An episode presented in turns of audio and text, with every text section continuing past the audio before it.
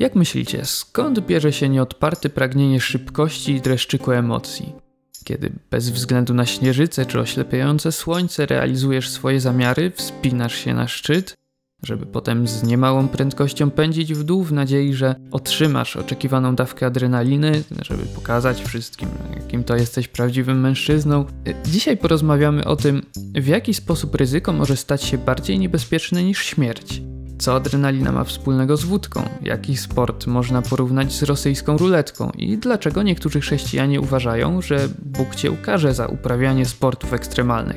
No i czy jest to prawdą? Zaczynamy.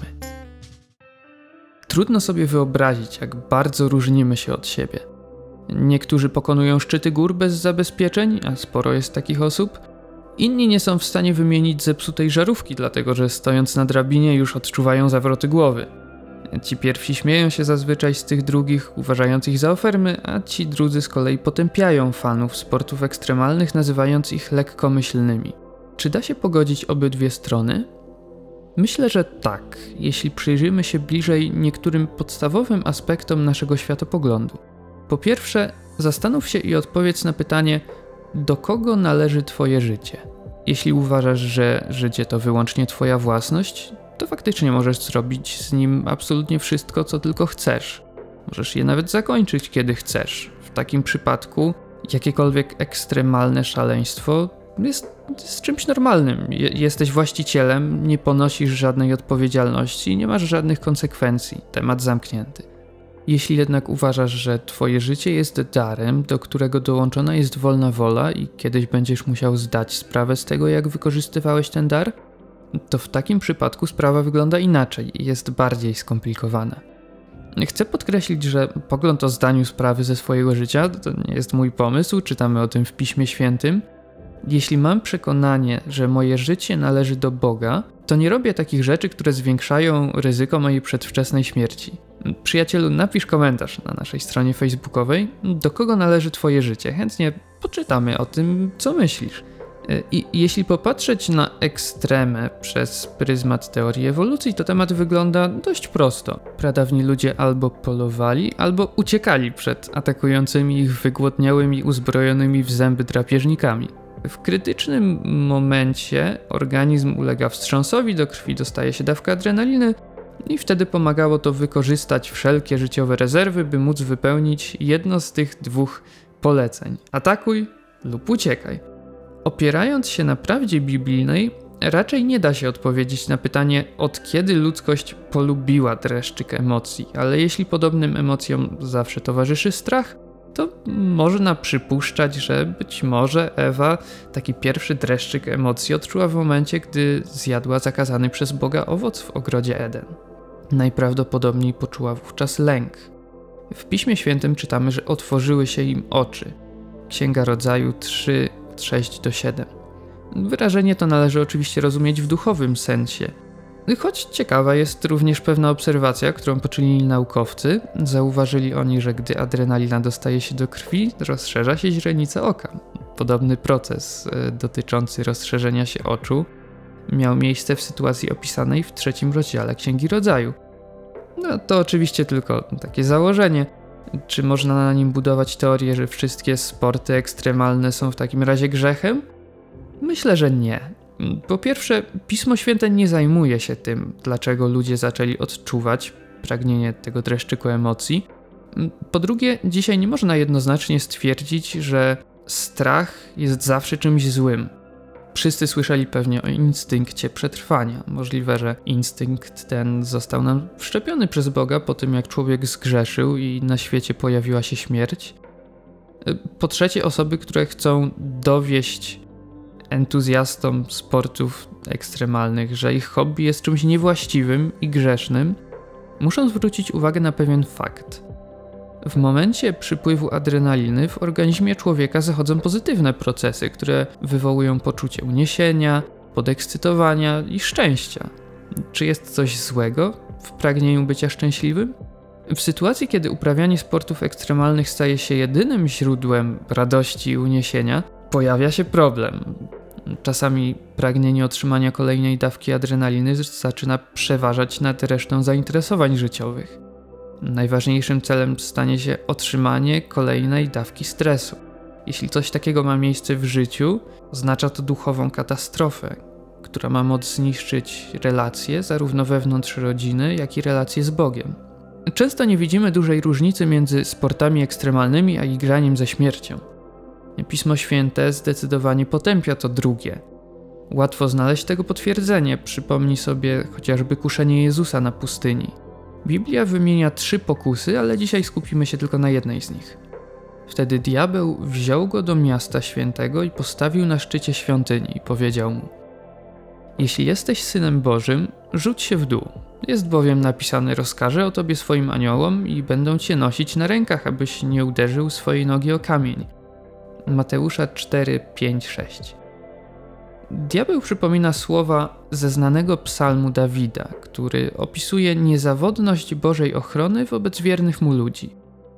Ale jak zawsze diabeł podaje tu słowa doprawione swoimi własnymi kłamstwami. Dla ciebie i dla mnie dzisiaj jego słowa mogą brzmieć następująco. Zabezpieczenia, kaski, hamulce to jest dla frajerów. Bóg cię ochroni. Jeśli nie, to znaczy, że jesteś słaby w wierze albo po prostu tak miało być. Krótko mówiąc, skocz, a wtedy zobaczysz. E, szatan może złowić nas również na inny haczyk. Zobacz, jesteś chrześcijaninem. Jeśli zdecydujesz się na taki wyczyn, to dowiedziesz, że Bóg jest z tobą i może twoi przyjaciele uwierzą, przecież nie przegapisz takiej szansy.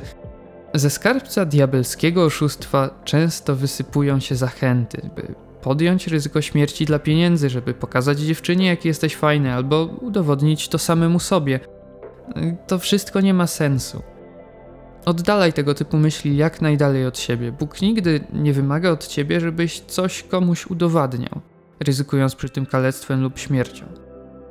Na pustyni Jezus odpowiedział szatanowi: Nie będziesz wystawiał na próbę Pana, swego Boga. Mateusza 4:7. Ryzyko oparte na niewłaściwej motywacji jest grzechem przeciwko Bogu. Dlatego rzetelnie rozważ swoje ekstremalne zapędy i nie wystawiaj Boga na próbę. Słowo ekstremalny pochodzi z języka angielskiego i oznacza nadmierny, krańcowy. Jeśli wziąć pod uwagę to znaczenie, wszelkiego rodzaju nadmiar w życiu nie jest dobry. Na przykład Jezus potępiał faryzeuszów za to, że wiążą brzemiona ciężkie i nie do uniesienia i kładą je na barki ludzi. W aspekcie dotyczącym wiary, tamtejsi duchowni zaczęli posuwać się do skrajności, postępowali w sposób ekstremalny i przekształcili życie w bezduszny, męczący legalizm i tym samym oddalili ludzi od Boga i Jego łaski. Jeśli mówimy o sporcie, to jakikolwiek jego rodzaj, nawet bezpieczny, może stać się dla nas ekstremalnym, jeśli będziemy posuwać się do skrajności. I odwrotnie, ekstremalny rodzaj sportu przy właściwym podejściu może być całkiem bezpieczny. Wspomnę teraz o podwójnym zabezpieczeniu, które pomoże ci zachować życie. Posłuchaj słowa z Pisma Świętego. Gdy mądrość wejdzie do Twojego serca i wiedza będzie miła Twojej duszy, wtedy rozwaga będzie Cię strzegła i rozum Cię zachowa. Księga Przysłów 2, 10 do 11. Rozwaga i rozum. Podwójne zabezpieczenie, czyli nasz, nasz zdrowy rozsądek. Zdrowy będzie on wtedy, kiedy kierujemy się rozumem. Jeśli naprawdę kochasz Boga, jeśli budujesz z Nim właściwą relację, to On da Ci rozsądek, który będzie Ci podpowiadał, z której górki możesz zjechać, a z której lepiej jeszcze nie. Dlatego, że Twój obecny poziom umiejętności nie jest wystarczający, żeby bezpiecznie to zrobić.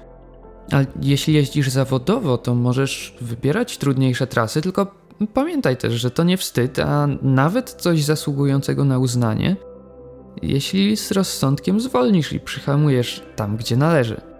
Istnieją jednak e, pewnego rodzaju sporty ekstremalne, które chrześcijanin, naszym zdaniem, od razu powinien umieścić na czerwonej liście. Podam tylko kilka przykładów, cytując dane statystyczne. Ryzyko śmierci od uderzenia pioruna wynosi 1 do 600 tysięcy, a pod kołami autobusu 1 do miliona. To znaczy, że jest to dość mało prawdopodobne. Pożegnanie się z życiem podczas jazdy na nartach jest mniej prawdopodobne niż na skutek potrącenia przez autobus. 1 do miliona i 400 tysięcy. Na snowboardzie ryzyko to jest jeszcze mniejsze. Ryzyko poniesienia śmierci w katastrofie lotniczej wynosi 1 do 8 milionów. Można by rzec, że statystyki są dość zachęcające, mimo że mówimy o ofiarach śmiertelnych. Kiedy mówimy o siniakach, złamaniach czy wstrząsach mózgu, perspektywy nie będą już tak optymistyczne. A teraz posłuchajcie statystyk dotyczących naprawdę ekstremalnych sportów. Kajakarstwo ekstremalne. Ryzyko śmierci 1 do 10 tysięcy. Alpinizm profesjonalny. Ryzyko śmierci 1 do 1750. Wyścigi motocyklowe 1 do 100. Lotniarstwo 1 do 560. Wyścigi samochodowe 1 do 100. I chyba najbardziej niebezpieczny sport base jumping. Skoki z małych wysokości ze spadochronem. Ginie co 60 osoba. Tylko pomyśl o tym, co 60 base jumper roztrzaskuje się. I zwróć uwagę, najbardziej niebezpieczny rodzaj sportu związany jest ze skakaniem z dachów i klifów. Do podobnego skoku namawiany był przez diabła Jezus Chrystus. Przypadek? Być może, ale napisz swoją opinię w komentarzach na naszym profilu na Facebooku, sami jesteśmy ciekawi. Za niebezpieczne hobby można uznać również roofing, czyli spacerowanie po dachach wysokich budynków miejskich bez zabezpieczeń. Oczywiście takie niebezpieczne zajęcie to i granie ze śmiercią, co jest jednoznaczne skuszeniem Boga. Myślę, że żaden rozsądny człowiek nie zgodzi się być uczestnikiem podobnie niebezpiecznych zabaw, tym bardziej ten, którego mądrość pochodzi z góry. Przyjacielu, nie zapominaj, do kogo należy Twoje życie. Zachęcam, żebyśmy nie popadali w skrajności i używali mądrości i zdrowego rozsądku, które nie są nam dane po to, aby uczynić nasze życie smutnym i bezczynnym, ale żeby powstrzymać nas od zrobienia czegoś głupiego. Czasami dlatego, że nie zastanawiamy się nad tym, co robimy, możemy stracić życie albo wyrządzić sobie krzywdę. Jeśli będziesz robić wszystko razem z Bogiem i prosić Go o mądrość, On pokaże Ci granicę, której lepiej nie przekraczać. Wtedy możesz się upewnić po raz kolejny, że życie z Bogiem rzeczywiście jest lepsze. Do usłyszenia.